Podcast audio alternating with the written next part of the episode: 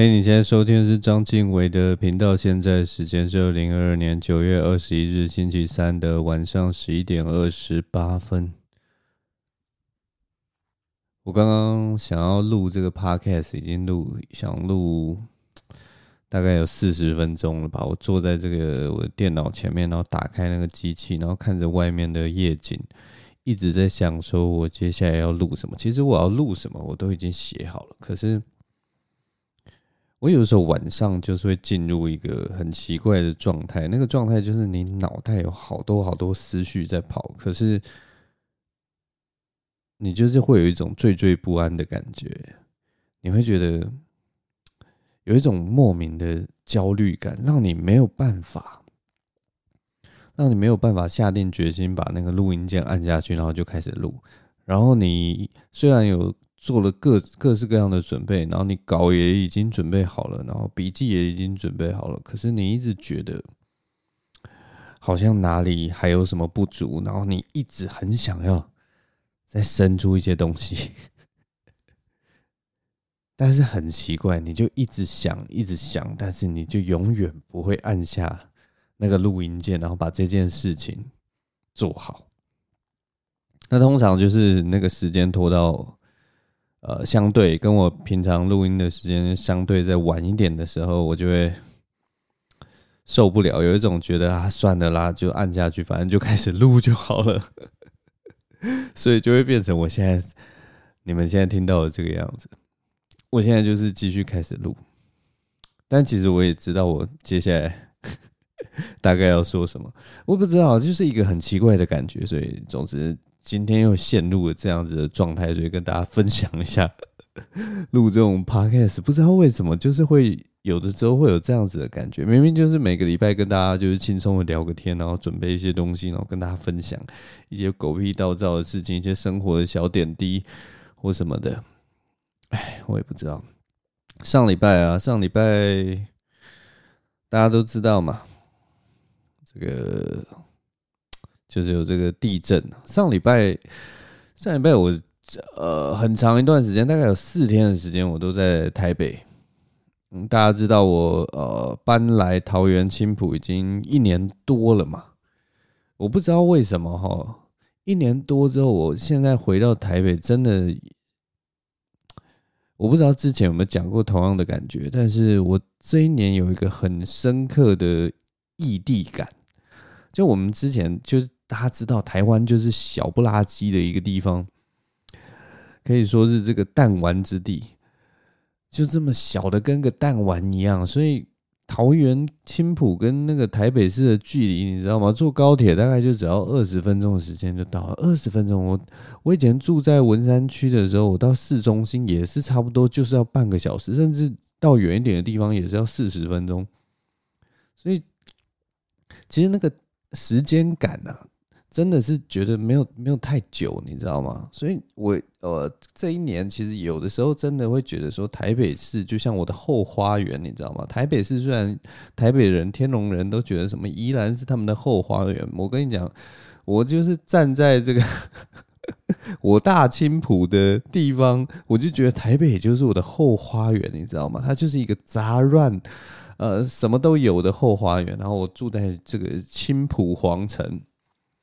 好了，这个是我乱讲的。青埔就是一个鸟不生蛋的地方，但反正就是呃，就是很近呐。我只是想要表达，就是一个很近的一个地方。所以我我我其实搬来桃园青埔之后，我一直没有觉得自己离开了台北市，你知道吗？就没有真正的 per se 踏出舒适圈或者什么的，就是它就是一个。一个很近的一个地方，我只是通勤的成本提高，但是时间上其实根本没有什么差别。但我最近回到台北的时候，开始你知道吗？开始有一种不适应的感觉，开始有一些觉得，哎，我好像来到台北有一种很熟悉的陌陌生感，你知道吗？台北就像什么那个萧亚轩那首歌，什么最熟悉的陌生人，它就是我最熟悉又陌生的一个城市啊！我现在去到台北，主要主要我自己是觉得就就两点啊，有两个地方真的差别特别大。差别大到我就是每一次回去，我都要重新，你知道吗？从那个从我踏出高铁，然后进到那个呃高铁闸门，穿过高铁闸门进到那个捷运闸门的那一瞬间，我就一定会感受到我来到一个不大一样的地方的那个感觉。主要就两点，第一个就是声音，第二个就是人数。台北是真的吵。真的吵的要命，你知道吗？我走在台北街头，那个车子的声音真的是，哇，真的让人受不了。不管是机车，不管是公车，不管是汽车，哇，真的是川流不息呀、然后是每分每秒都在，都那个交通量之大，真的太可怕了。我在别的县市，因为我其实之前也有呃比较长长时间在台中，然后。我也有长时间在那个高雄住过，然后台南我也有去过几次。我跟你讲，这几个地方啊，跟台北市的车流量比起来，真的都还是有差，你知道吗？上班时间当然就是也有各个地方各异其趣，有各地的趣味。像那个台中的上班时间，我的妈呀，台中人没有大众运输工具，大家全部都开车，那个那个那个可怕的交通也是。也是蛮特别的啦，但是台北不一样，台北就是那个公车的数量，那个机车的数量，这远远超过其他县市，你知道吗？就是大台北生活圈，新北跟台北，就是所有人都聚集在台北的街头，哇，真的是吓死人！这个数量真的是吓死人，然后那个声音也真的是吓死人，所以我每次回到台北，我还是用“回”这个字，我每次去台北。都会，你知道吗？都重新要觉得说，我到底是来到什么样的地方啊？真的是，真的是，尤其是最近，就是开始有一种。来到一个异地的感觉了，我觉得我再也不是台北人了。之前讲说自己是桃园人啊，之前是青埔人，你知道吗？都是有那种就是台北北呃南漂青年的那样子的，有点自嘲啊，然后有点嘲弄啊，然后有点觉得哈哈哈哈，我就是哎、我是青埔人喽，嘿嘿，这种感觉。我我不知道大家听有没有这种感觉，但我心里是这样的感觉，你知道吗？挖到内心最深处。真的还是有这样子的感觉，我们就说这个是一个，我不知道，也身为台北人的某种无意义的自尊好，但我真的内心深处有的时候会有这样子的一个，你知道吗？那个感觉就是，嘿嘿，我虽然就是现在呃买不起台北的房子啊，这样，但就是真的是还是有这样子的感觉在里面。那但是我最近真的就是忽然有感觉到，就是当那个时间呢、时间拉得越长，你那个身处异地的感觉啊，越来越强烈。我现在已经是一个异乡人了，回到台北都是有这样子的感觉。那上周因为我四天在台北，那就很有趣啊。上周大地震的时候，其实都是我在台北的时间发生。这真的是很妙的一件事情，就什么时候不地震，就是偏偏在我回到台北的时候，一直狂地震。我大概台北有大概几次有感啊？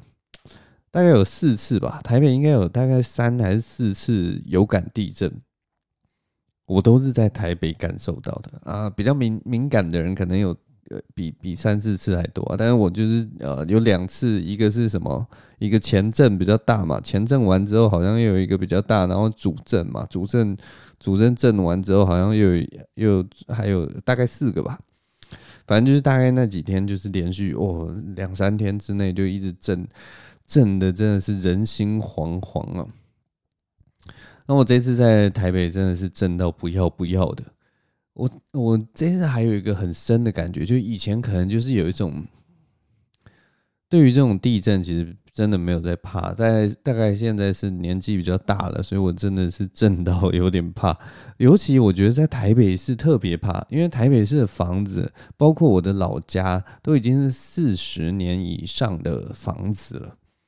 大家知道四十年以上的房子就是那种，我也不知道，也也许工法其实差不多，但是我我在我的观念里面，四十四十年以上的房子就是跟现在的工法比起来，应该相对的脆弱，然后特别的就我不知道，或者是偷工减料的更严重。反正我的心里就一直怕怕的，你知道吗？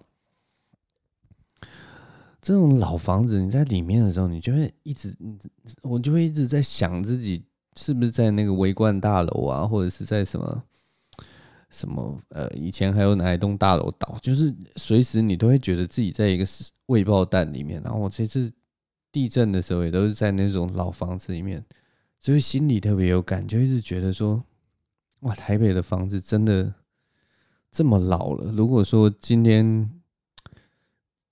不要说太多了，大概五级的地震发生的话，你这些房子会撑得住吗？你心里真的是会怕哎、因为我我不知道大家会不会怕，我自己是怕的要死。这就是这也许是一个我潜意识里面就是不想再住在台北其中一个原因，就是哇，这个地方的老房子也太可怕了吧！如果哪一天发生大地震，一定完蛋。然后我记得。我之前有看到一个资料啦，就是好像是二零一八年就有在讲这件事情。嗯，他是说台北是有一个断层叫做那个三角断层，然后根据那个呃科学家研究，就是三角断层在未来五十年之内发生规模大于六点六地震的几率是百分之二十。百分之二十，百分之二十是一个说高不高，但是说低也没有让人非常安心的一个数字。如果你今天告诉我说你搭飞机有百分之二十的几率会坠机的话，我这一辈子，我这一生大概也就只敢搭两次飞机，你知道吗？我只敢把我的生命在那五次，你说五次会坠一次机嘛？在那五次的范围之内，我可能只敢去两次，一次就是飞出去，一次就是飞回来，大概就是这样。然后我可能选一个很棒的国家，然后去那个国家玩两个月，呃，或很大很大片的一块大陆，然后在那个地方玩两个月，然后一次去一次回来，就把我人生的飞机 quota 用完。你或者或者你跟我说有一家餐厅，呃。五个客人，五组客人进去，有一组客人会很不爽，那我可能就不会去吃那家餐厅啊，因为你随时都有可能就是那一组客人，那你就是会很不爽。假设说他就是会跟你 overcharge，呃，要你付多一点钱，或者他对你的态度会转个二五八万的，或者是说他拿上来的餐点就是里面会有。嗯，会有会有会有餐厅员工的口水，或者是有人拉屎在里面、尿在里面之类的。那我怎么会想要去吃？百分之二十的几率，五分之一的几率，我才不要去踩这个雷！我真的是神经病。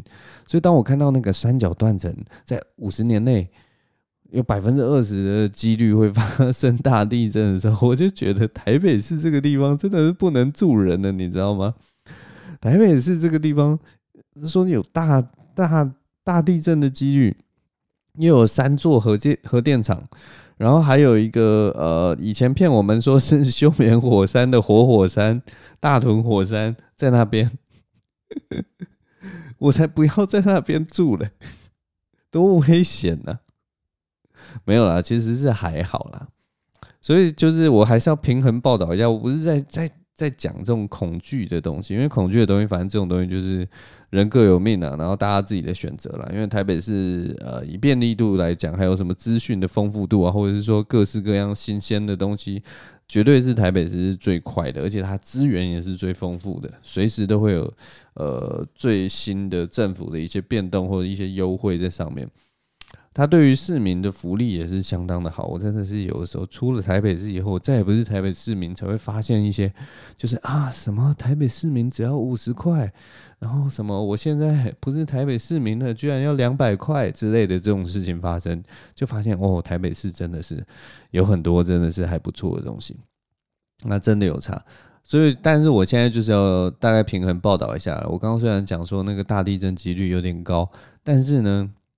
其实是我们直接反观日本啊，日本就是东京附近的地震啊，规模七点零左右的地震，在未来三十年发生的几率其实是百分之七十，你知道吗？他们那个更可怕，七级大的七呃规模七的地震，在未来三十年内发生的几几率是百分之七十。但是东京有因此受到影响吗？他们的建设啊，什么什么呃城市规划有因此受到影响吗？他们人口有开始往外扩散吗？大家要逃离东京吗？没有嘛。就算这个出来之后，东京依旧是他们经济啊跟政治发展的一个中心点，所以只是说，他们当他们知道他们未来会面对这样的命运之后，日本人就是。兢兢业业，他们就开始就是规划一些防灾啊，规划一些呃，反正就是为了这些地震，然后去因应去面对啦。反正人类大概就是这样吧，就是呃，既然知道环境有这样子的挑战，然后就想办法保持着什么人定胜天的看法，然后尽量去面对这样子。毕竟我也不知道哎、一个地方的发展，如果如果你就这种纯理性的。想法来看的话，照理来讲，就是把所有人都迁出去，然后就说这个地方不能住人了，这样其实是最快的。但一个地方发展起来的那个因素啊，社会因素当然不是这么的绝对，也不是这么的理性的。所以，既然发展起来都是一个珍贵的缘分，你们说是吧？我真的不知道自己在讲什么，我也不知道我这段到底是在讲什么。我到底是要讲台北是很很危险，希望大家都搬出来，还是是就是说，我不知道大家就只能听天由命什么的，反正大家大家大家我也不知道了。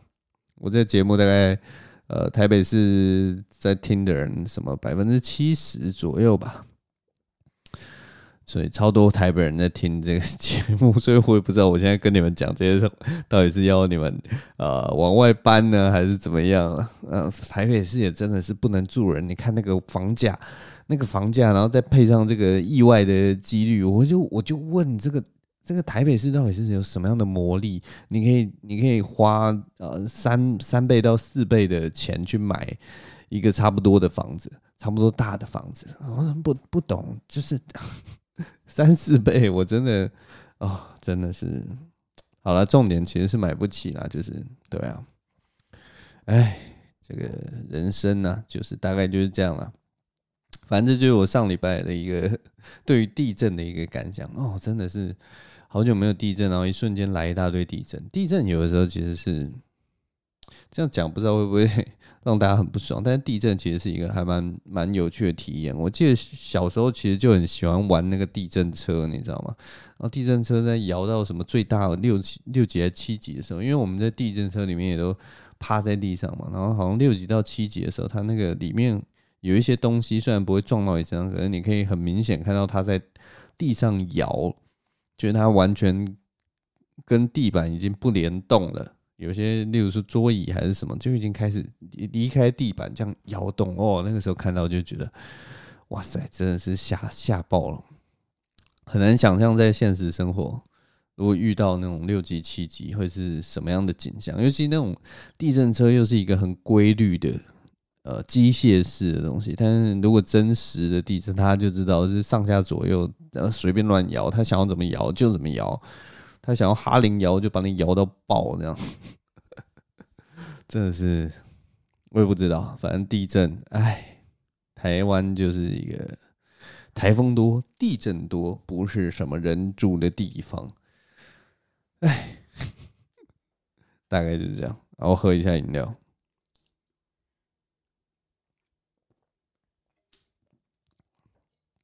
我这次去台北，还有一件事情。很值得跟大家分享。总之这，这这件事情就是我女朋友养的猫了。我女朋友养的猫叫做黑皮，然后这只黑皮，我跟你们讲，它真的是一只怪猫，它真的是一只 超级神经病的猫。好，不要讲它神经病，它就是一只很神奇的猫，它很有个性的一只猫。它以前，它以前在我女朋友的。旧家的时候是跟他妈妈跟他哥哥住一起，然后他们还有养另一只猫叫做汉堡，所以就是一只黑皮一只汉堡。那这两只猫非常不合，他们就是经常就是一起打架或什么。然后你你们知道吗？其实一般来讲，黑皮是一只就是呃常胜军的猫，反正它就是很凶，然后抓人很用力，然后抓汉堡也是抓得很用力，然后每次打架都赢。可是汉堡就是一个很很，我也不知道哎、那个叫什么？就是白目的一只猫。汉堡真的是很白目，就是它虽然一直被揍，一直被揍，但是它就会就会一直去烦 Happy，然后一直去挑衅它。那所以这两只猫其实一直都都过得没有 没有很和睦相处啦。但是还好，他们家房子也也算空旷，两只猫各自有找到自己的地盘，这样。但是共同生活在一起，你多多少少就还是会，你知道吗？呃，会会会彼此遇到，然后闻到气味就很不爽，什么？所以当后来我女朋友她搬出来之后，就把黑皮也带出来，就哇，黑皮现在变成一只爽猫，你知道吗？它简直换了一个灵魂。它到我女朋友家，几乎几乎就是变成一只天使猫咪。我讲几乎的意思就是，它还是不是一只天使猫咪，只是几乎是天使猫咪。因为黑皮它有一个很奇怪的感觉，它就是。它虽然也会讨摸，然后也会叫，它叫很可爱，叫就是那种用那种细细柔柔的声音在，喵喵这样，就是中气很不足，然后你就听得出来它那个喉咙没什么，没什么，没什么力了，所以它有一点像林黛玉那种感觉的那种猫。可是呢，它最烦的就是说，它会来跟你讨摸，然后你摸摸摸摸摸摸到某个程度，它就会感到不爽。那个时间大概就是十几秒的时间，然后有的时候可能在在再再长一点，可能变二十秒，所以那个时间真的是完全是照他的心情而定。所以你一开始摸摸摸他，摸摸摸摸摸得很开心，然后你觉得他应该也摸得很爽，他闭着眼睛，然后头这边蹭着你的手这边转来转去，然后你就想说这应该没关系吧？这个时候就是他会忽然。变得很不爽的去咬你的那个时间点，他就会忽然咬人，而且不是小咬，是咬了以后会让你爆血的那种咬。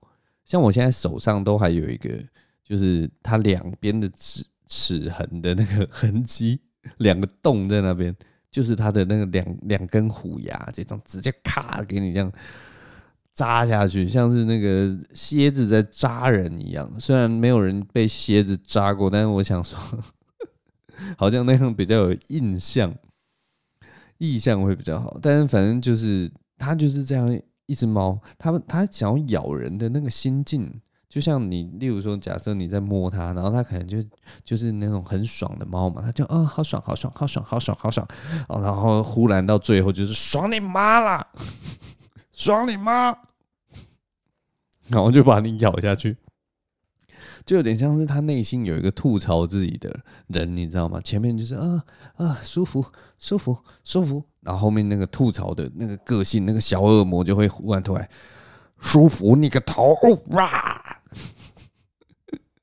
反正就一直是这样，他就一直呈现这样子的状态，非常可怕的一件事。所以你每次摸他，像我每次摸他，我都战战兢兢的摸，然后摸摸摸摸一下下，然后看他哦很爽很爽很爽，然后我就收手我就走了。所以我也不知道他会不会觉得觉得奇怪，为什么最近这些人他们摸我都摸一半都走了，我都还没舒服够，他们就走了。他会不会有这样子的心情？搞不好有，可是其实大家都是觉得说，大家都知道你摸到底的话，倒霉的是自己啊。反正他就是一只有点搞不透的猫啦，就是有点神经质，然后有点不知道你到底想要什么。我我我是那个手上那个伤疤就是。我摸它摸它，然后我太大意了，你知道吗？我一时大意，我这样摸摸摸摸，然后我想说它发出呼噜的声音，你知道吗？它就是喉咙发出呼噜呼噜呼噜。我想说哇，它也太爽了吧！的那一刻，它就马上咬我。猫发出呼噜声，怎么会咬人呢？但我手上的伤疤就是这样来的，所以它就是一只这样子的猫，所以我们也没办法。然后我想要跟大家分享的是，我这这回台北这四天的时候，有遇到一个非常，就是他整个整个起笑的一个过程。我家这只黑皮，我女朋友家这只黑皮，真的是整个整整个吓爆。反正我女朋友有一天就是邀了我们一个共同朋友到她家，然后原本我呃下午的时候到到到家里的时候，黑皮其实就有点紧张。我跟大家大家形容一个感觉。就是我那个时候到我女朋友家的时候，那个感觉就是因为我我有女朋友家的钥匙，所以反正我女朋友就是下午下班以后，她就回到家嘛，然后整理东西或吃什么东西。然后我接下来就是我下午大概在她下班回家一呃三个小时之后，我就来到我女朋友家。那我当然就是用钥匙直接打开。那根据我女朋友的形容，就是当我开用钥匙开门的那一刹那，他听到门口传来钥匙转动的声音，他整个整只猫都吓死了。他整他完全吓傻了，因为在他的脑袋里面就是，嗯，我的女主人，我的姐姐已经在家里面，在旁边做事了，为什么门口还会传来转钥匙的声音？他说他眼睛瞪得超大，然后看着门，然后一一脸就是现在是什么情况？现在是怎样？到底谁会进来？你知道吗？那个他那个猫猫的心里面充满各式各样的 OS。如果你还没有办法想象那个画面，你就想象你今天在家里面。舒舒服服的看着电视，吃着零食，然后你的身边可能旁边就坐着你的爸爸妈妈，还有你的妹妹弟弟，或什么哥哥姐姐，然后全家人都在那边，然后大家都嘻嘻哈哈的时候，这个时候门口忽然钥匙传来声音，咔啷咔啷咔啷，然后第一层的那个门就被打开，然后第二层的门也被打开，然后有个人打开门走进来，你们一定也是会觉得说傻小，现在是什么情形？然后面面相觑说：“哎，我们所有人都在这边，为什么会有一个人有钥匙，然后进来？”对，Happy 那一天就是这样子的心情。我不知道，因为他其实黑皮已经看过我好几次了，但是他应该要认识我，可是不知道为什么我就是隔一阵子，然后没去，然后嗯拿钥匙打开门的时候，他就吓成那个样子。反正那天下午我就已经先吓过他一次。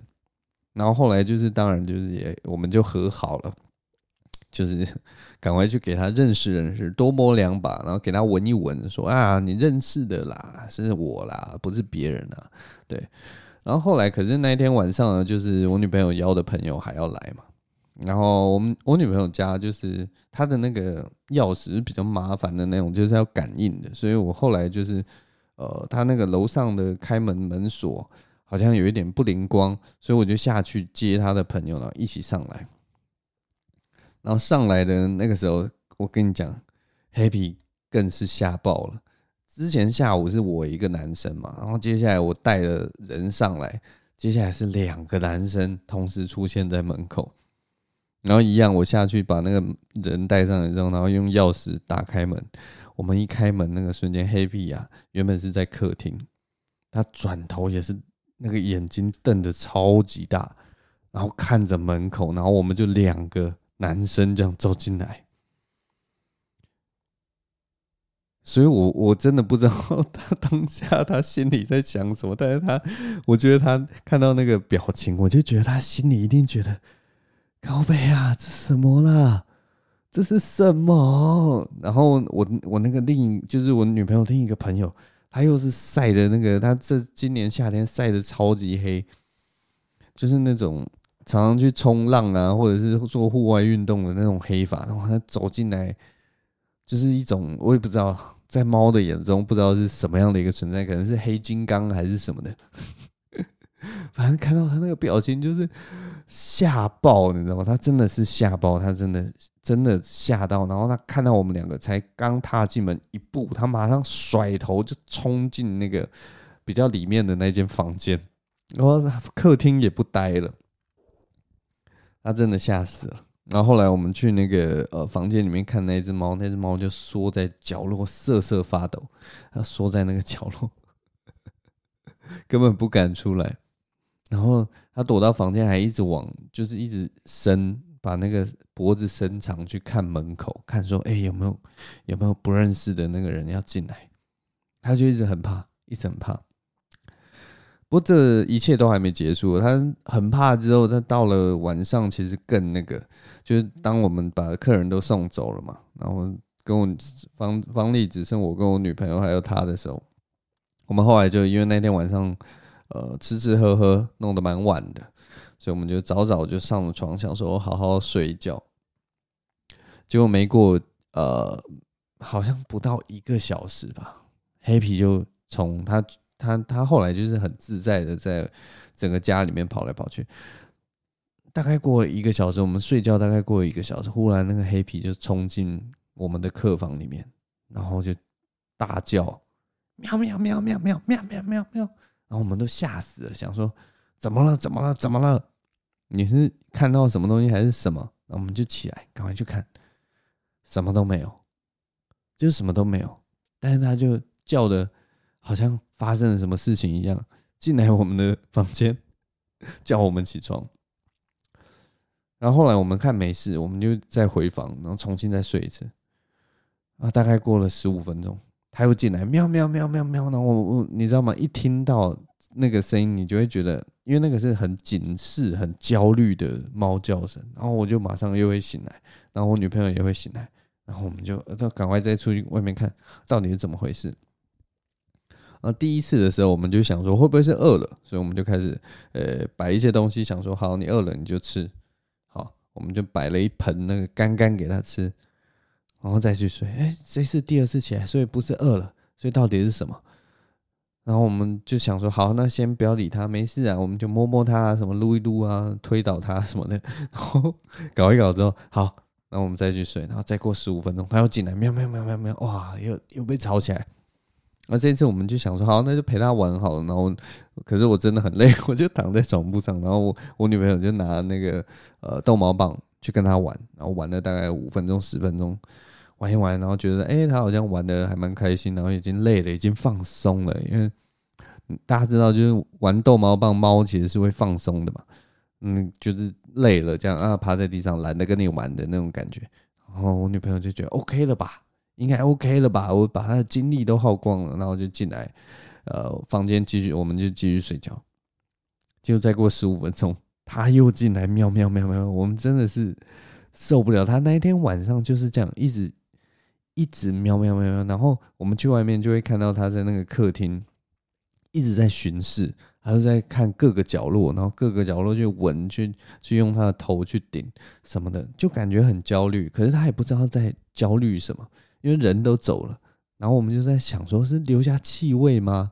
还是留下什么？我们都不知道。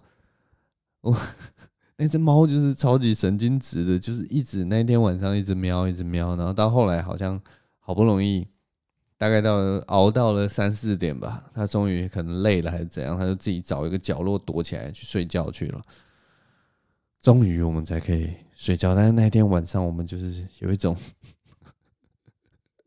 有一种非常衰的一个感觉，它到底是怎么样的一只猫？我们都真的都不知道啊，还是它是就是笨到不知道陌生人已经走了？反正那一天晚上就是它第一次，真的是猫生以来第一次如此的焦虑，就看到一只黑金刚进到它的地盘吓爆，然后睡不着觉。一直来吵我们，一直想要人陪，但是他又很奇怪，因为我们的客房是可以进来的，所以他其实如果想要人陪，他就干脆来睡我们旁边，或者睡睡我也不知道睡我们床上什么的。我女朋友好像中间一度也曾经把他抱到呃床上，然后想说啊你会怕没关系，那我们陪你睡，结果他。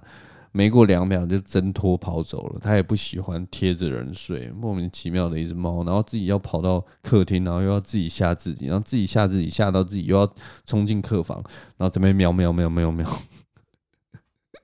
到底是怎样？哎，我不知道，可能他自己也搞不懂啊，他自己就只是觉得说，哦，我心里就是好焦虑哦，好焦虑哦，我没有办法，我没有办法，没有办法控制自己。知道猫就是有的时候可能连自己都搞不懂自己吧。哎，好了，我再喝一下饮料。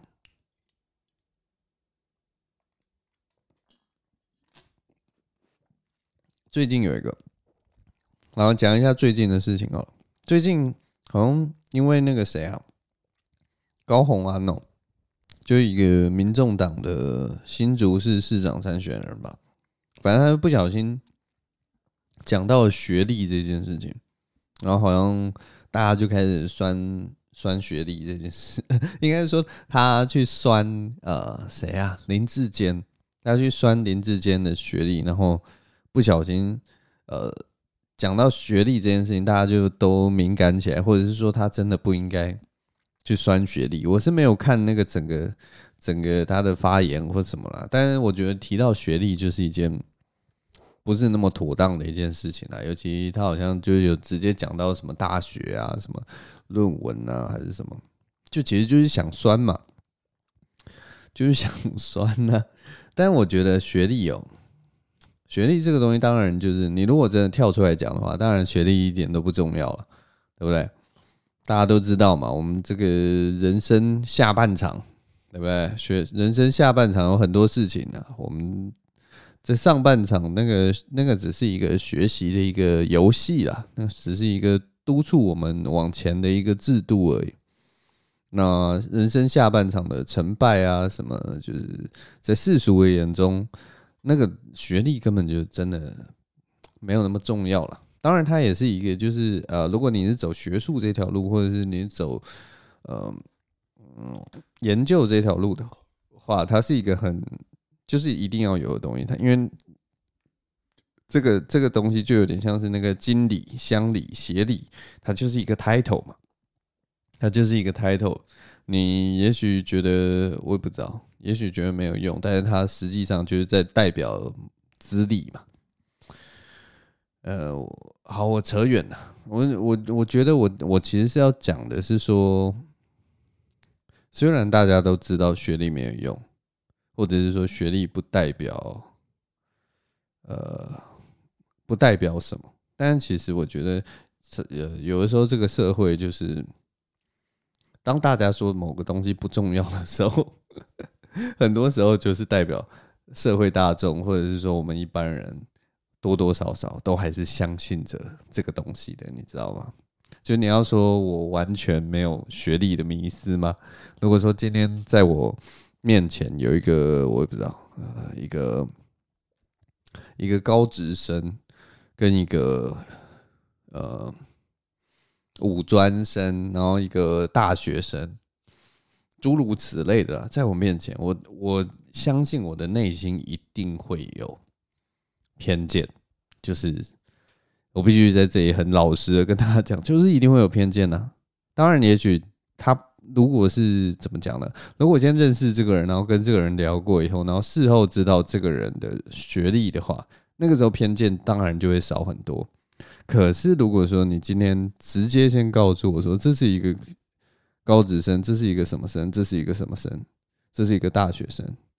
我心里一定已经有一个，你知道吗？人格蓝图就已经默默潜意识里面已经冒出来了。我觉得所有人都会这样，就例如说，我今天跟你讲说我是呃美国长大的，你心里可能就已经有一个蓝图，就是哦，他可能是那个样子。或者我今天跟你讲说我们家呃啊，我也不知道我。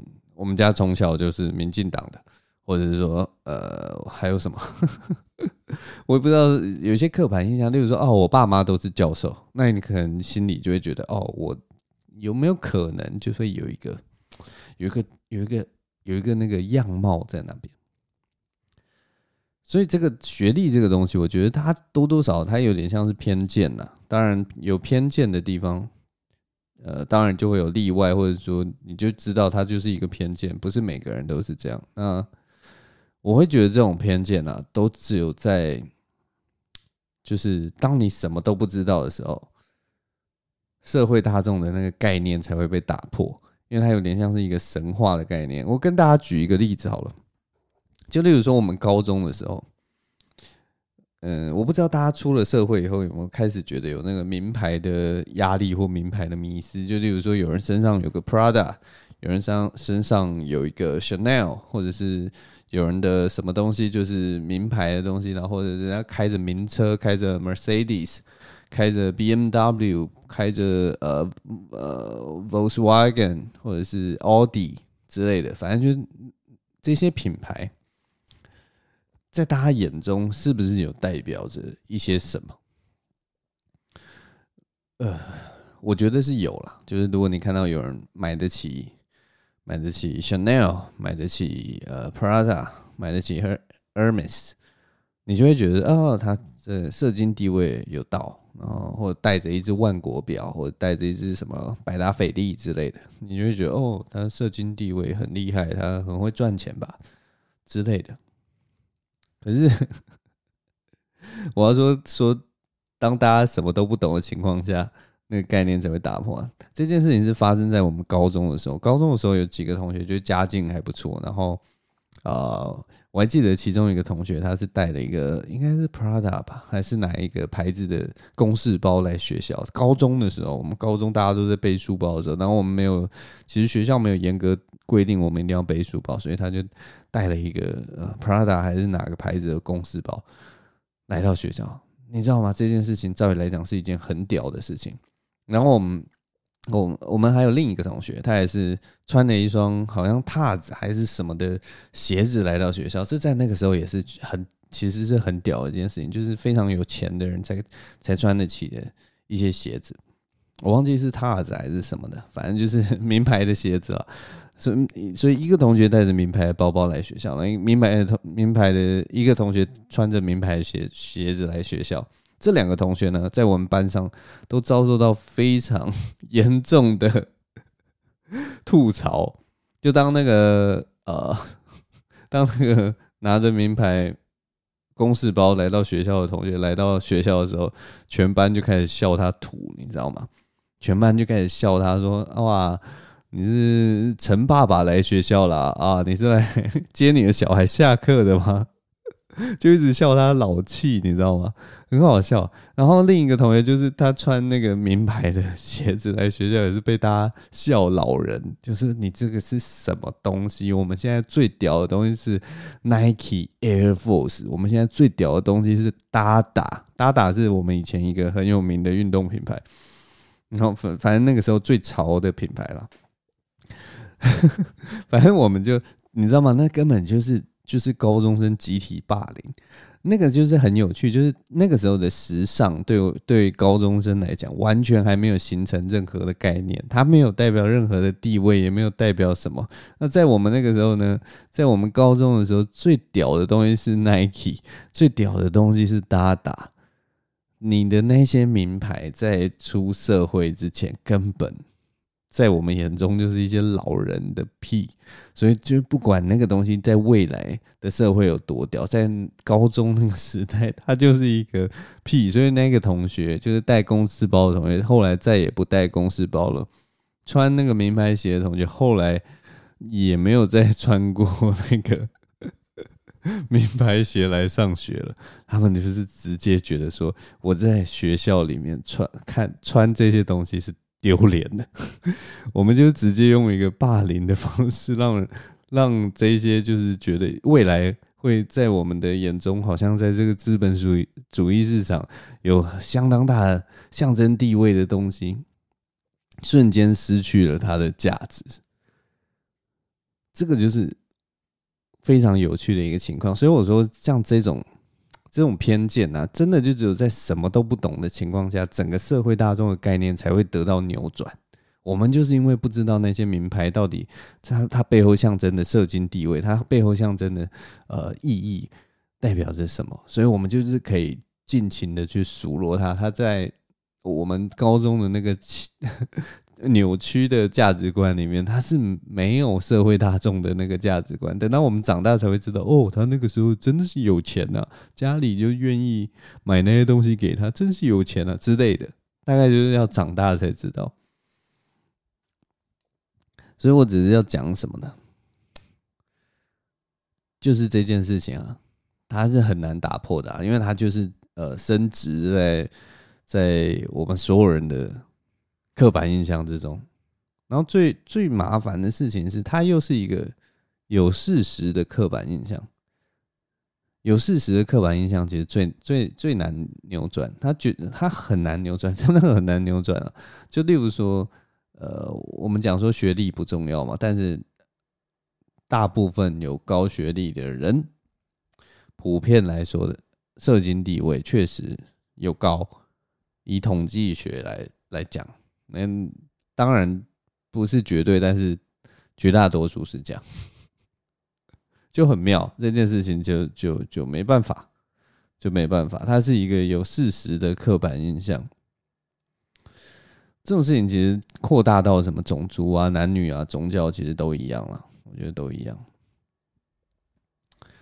所以我只是想说啊，可以可以可以说学历不重要啦，学历没有什么，它就是一个我们人生上半场的一场游戏啊。只是这样游戏就是大部分的人都有参与。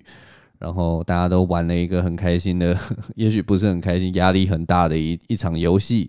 然后自在在我们人生上半场的时候，所有人都好像或者整个整个社会都告诉你说，你这场游戏你如果输了，你的下半场就输了。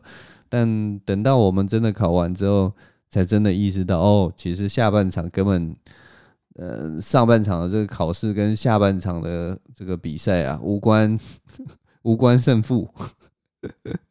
不是绝对的，所以你到下半场，你还是可以继续努力。你只要下半场轰出一个全垒打，或者下半场多打几支安打，其实你上半场就算不断三振出局啊，还是没有，还是没有差的啦。它只是一个大型游戏的成果。那我不我不知道哎、就是有有些人会喜欢拿这个成果来吹嘘，或者是说，哎、我在这场游戏拿了第几第几名。好像也是无可厚非，可以啊，就是可以，我觉得拿出来讲可以啦。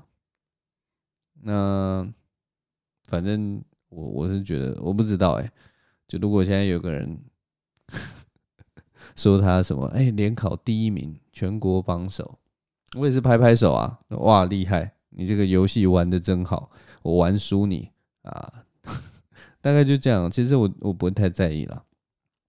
我觉得我对学历的看法大概是这样，我不知道我有没有讲到，有没有讲到点，但是 大概就是这样的感觉了。嗯，我对学历其实没有什么，就是人家拿出来献，我也觉得就那样。然后人家没有拿来献，我也觉得，也就是他到底，哎，就我根本不在乎吧。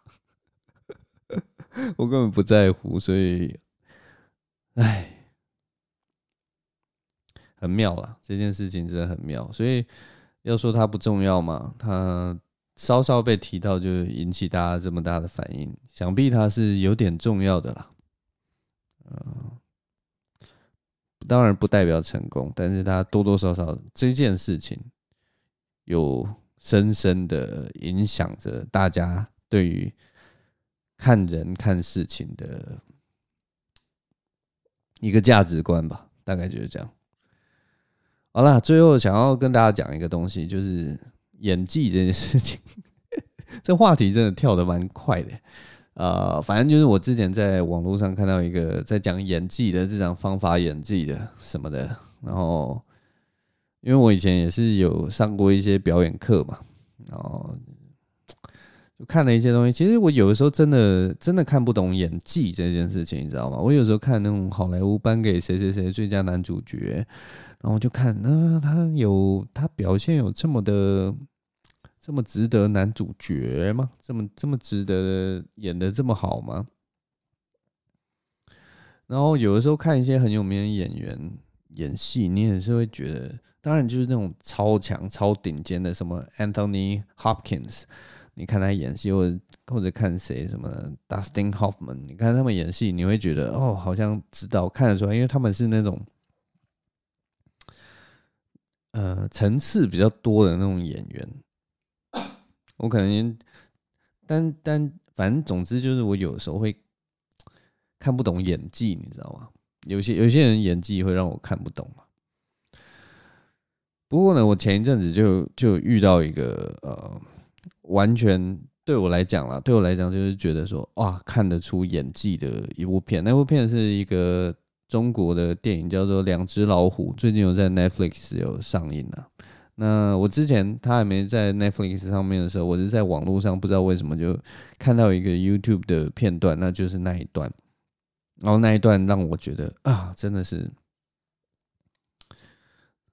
觉得有有被触动到。好了，这样讲，嗯。其实这个事情是要大概这样要唠一下跟你们讲讲，就是我呃那个时候年轻的时候，大概大学的时候去上表演课的时候，大家都知道嘛，那个时候台剧其实大家都很诟病说，哎，里面的台词啊都很都很呃尴尬。然后呃，或者是你去剧剧场的时候，最讨厌的就是那种有点像 PowerPoint 的那种演法，他会把他的什么心里的感觉，你知道我心里的感觉吗？当你离开的时候，我的心中有多么的难过，就是类似这样，把他心中的感觉所有都平铺直叙的表达出来，而不是用台词或者潜台词去讲话，或者是用嗯动作，或者是用整个呃那个剧里面的那个戏。去表达自己的情感的时候，最让人觉得就是完全的脱离那个情境之中。可是我那个时候去上表演课的时候，那个很有趣，就是那个演员呢、他是很有名的一个演员，然后他那个时候有跟我们讲一句话，我特别的记在心里面。他那个时候那个表演老师他就跟我们说，其实身为一个演员呢、啊，其实你要做的并不是去质疑编剧为什么要那样写。因为我不知道戏剧戏剧的戏剧课的那些呃训练是什么，但是他们我记得有一点是说，他们就是会完全很尊重编剧这件事情，他们真的会把编剧当做一个事儿，他们不会刻意的，或者是说呃会去改，不大会去改编剧的词。我不知道现在现在是不是这样了。当然，我也觉得就是在在台湾的话，可能都是个案，就是哎，这个案子大家觉得说可以改，编剧也觉得说，哎，你可以用你比较自然的方式表达同样的意思，没问题。然后另一边，也许也有那种很字斟句酌的编剧说，哦，你绝对不能改我的本，大概也有这样子的人。但是，呃，总之呢，我只是想要说的是，我表演老师他说了一句至理名言，他说没有一句台词是演员讲不出来的。他在讲这句话是，当然不是说那种，就是讲得很浅层，就是你怎么写我就怎么怎么念，反正我就是这样。他其实是说，就是同样一句话，如果以好的演员来讲的话，一样能够有说服力。就算是我们觉得很，呃，很尴尬的词，或者是很 PowerPoint 的那种词，一样可以演得很很深入，或者是说。打动人心。那我之前其实就看那个两只老虎的时候，其中有赵薇在里面有一段话，其实我觉得那个编剧他写的东西啊，就是有一点啊，就是有一点脱离现实了，有点太像诗，或者是太太太太像表达，不像是日常生活的人会讲的话。但是赵薇在讲那句话的时候，在讲那一段话的时候。真的表现的好好，然后是真的有触动到我，所以我真的很推荐大家，如果有机会的话，就去看赵薇表演那一段就好。那部那部电影其实，呃，整部电影其实有它有趣的地方，但也有它就是呃表现的不好的地方，有一点偏说教了啦。但是就光看赵薇的演技，我觉得还有葛优的演技，还有反正里面的演员都很厉害了。看他们的演技，其实就算值了吧，所以跟大家推荐这部片啊，叫《两只老虎》。那我跟他，我想说，在这个节目最后，我就朗诵一下 赵薇他在讲的那一段话。当然，我朗诵的应该不是很好，但是大家可以稍微去抓那个神韵。如果你不想看《两只老虎》，你就听我念吧。那那个场景是赵薇，呃，有一个有一个男生。找了男主角带话来问赵薇说：“哎，你觉得我这个人怎么样？”他们以前有就是有交往过，然后后来分手了，不欢而散。那这个带话来的那个主角，他就请人来问说：“哎，赵薇啊，你对我的感觉怎么样？我这人就已经人生已经走到尽头了，我想要知道你这人对我的评价怎么样？”你可以说我好，你也可以说我是渣男，都好。我想要知道你对我的评价。那赵薇就对着镜头，哇，那那个真的是太狠了，直接让演员对着镜头，对着观众直接讲了这段话。好，那以下就是赵薇讲的一段非常感人的，或者是说非常打动人的一段话。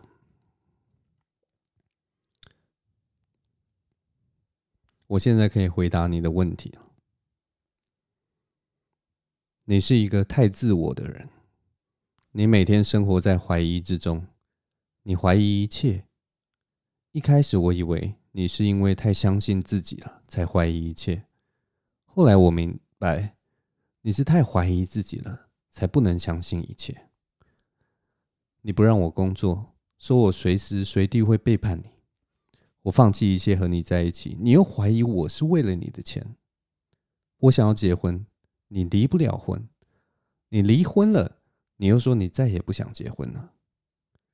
每一个靠近你的人，到最后都不得不选择离开你，因为你太缺爱了。你根本就不相信人和人之间有稳定的关系存在，你根本不相信有爱，你根本不具备爱人和被爱的能力。你太没有安全感了，你觉得每个人都在骗你，都在演戏。每一分每一秒每一个地方都是假的。和你分开之后，我才知道，我只是活在了你的世界里。我很高兴我逃出来了。你何必在意我的看法？我对你没有看法。祝你幸福。这就是赵薇对男主角讲的话。好，我们今天节目就录到这边，谢谢大家收听，我是张敬伟，我们下周同一时间再见了，拜拜。